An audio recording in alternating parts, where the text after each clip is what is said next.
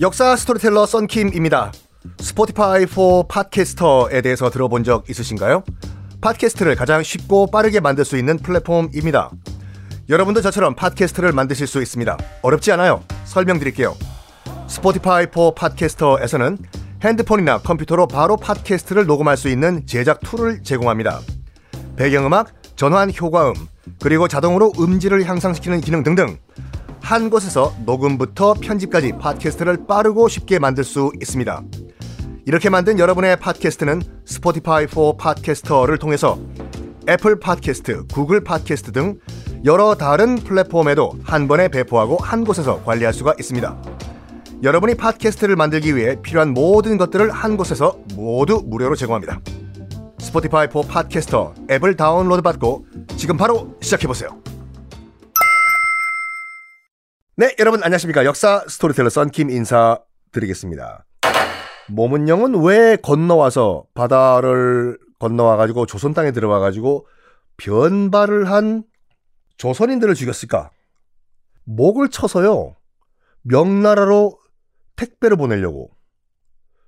내가 이렇게 여진족을 많이 죽이고 맹활약을 하고 있다라는 걸 보여주기 위해서 죽은 사람이 목 맞는 사람이 나 조선인이요.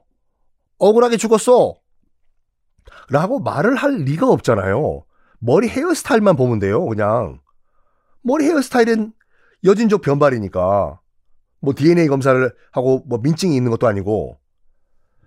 얼마나 억울하게 죽었을까요? 당시에 그 이 어, 평안도 함경도에 있던 조선인들이 모문영이 건너와 가지고 죽이는데 아니요 아니요 아니요 아니요. 뭘 잘못 알았어. 나 난 조선인이야. 어? 시끄럽다. 우리가 필요한 건 조선인이고 나발이고 네 변발 헤어스타일이다. 어디서 미용실에서 까가냐? 야 죽여라 팍된 거예요. 아니 이거를요.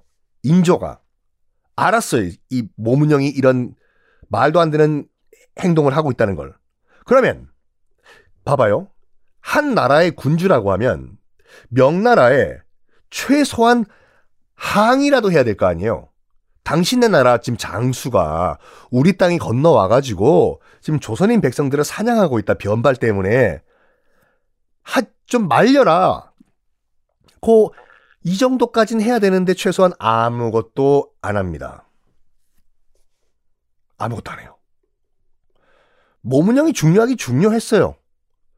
왜 명나라한테 이런 이런 이런 상황이라고 지금 보고를 하긴 해야 되는데 후금군이 내려왔다가 다시 돌아갔다?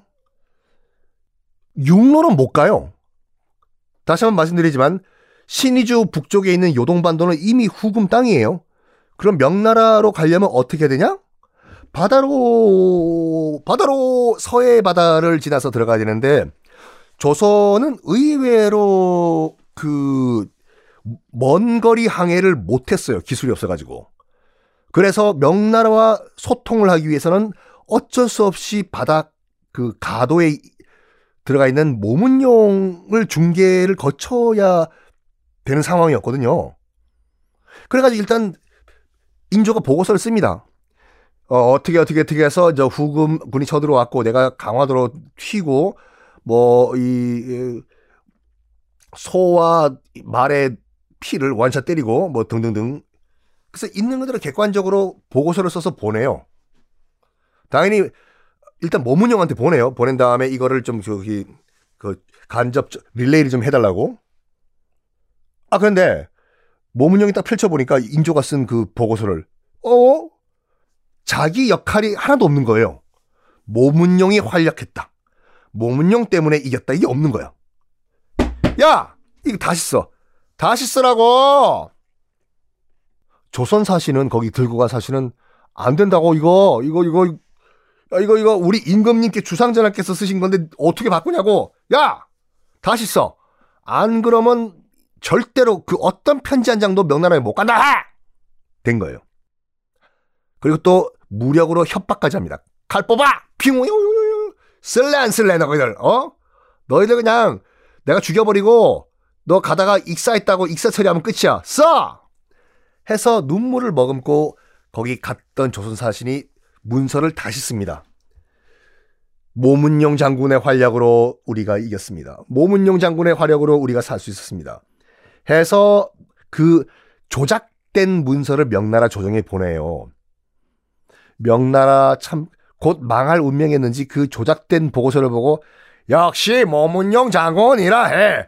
우리 명나라는 아직 희망이 있다 해. 하하하하하. 해요. 이런 와중에요.